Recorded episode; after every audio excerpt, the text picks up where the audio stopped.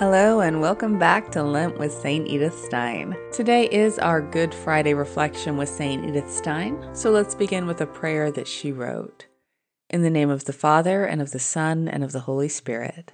Amen. O oh my God, fill my soul with holy joy, courage, and strength to serve you.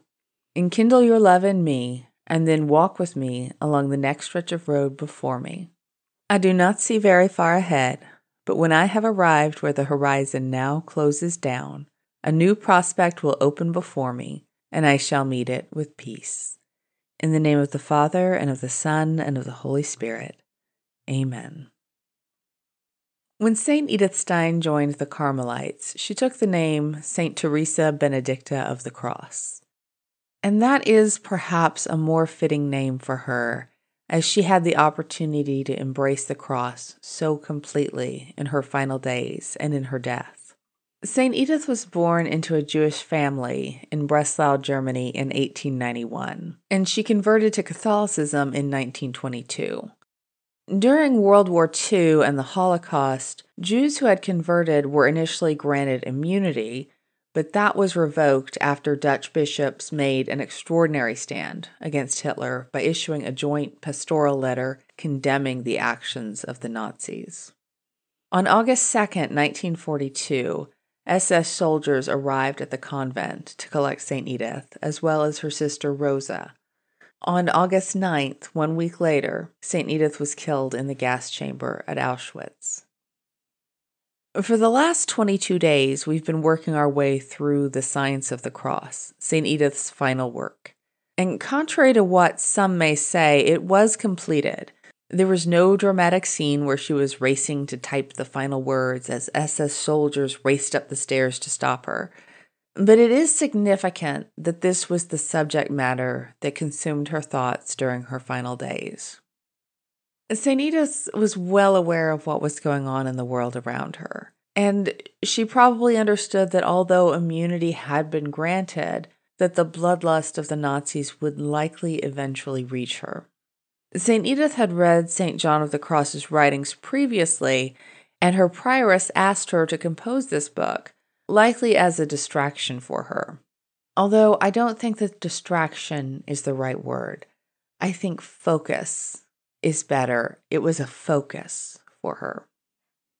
At the beginning of Lent, way back at the start of March, when we all had such high hopes for ourselves, we were told on Ash Wednesday to remember our deaths.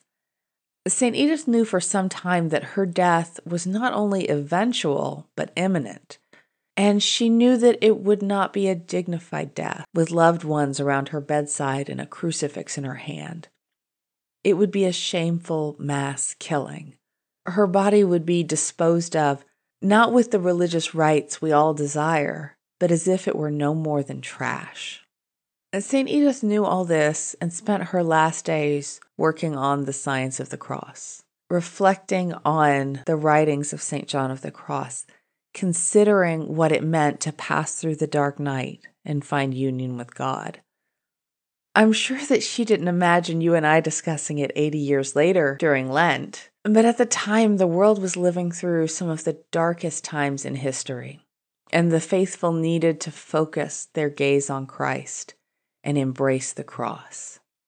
And here we are, 80 years later, living through dark times, needing to focus our gaze on Christ and embrace the cross.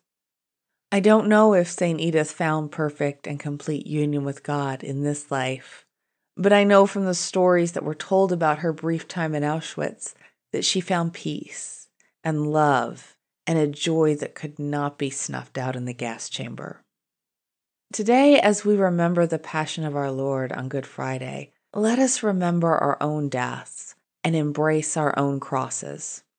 Let's move forward move closer to God, and in Him seek a peace and love that cannot be taken from us, no matter how difficult the road ahead may be. In closing, I'd like to say St. Edith's Prayer one more time. In the name of the Father, and of the Son, and of the Holy Spirit. Amen. O oh my God, fill my soul with holy joy, courage, and strength to serve you.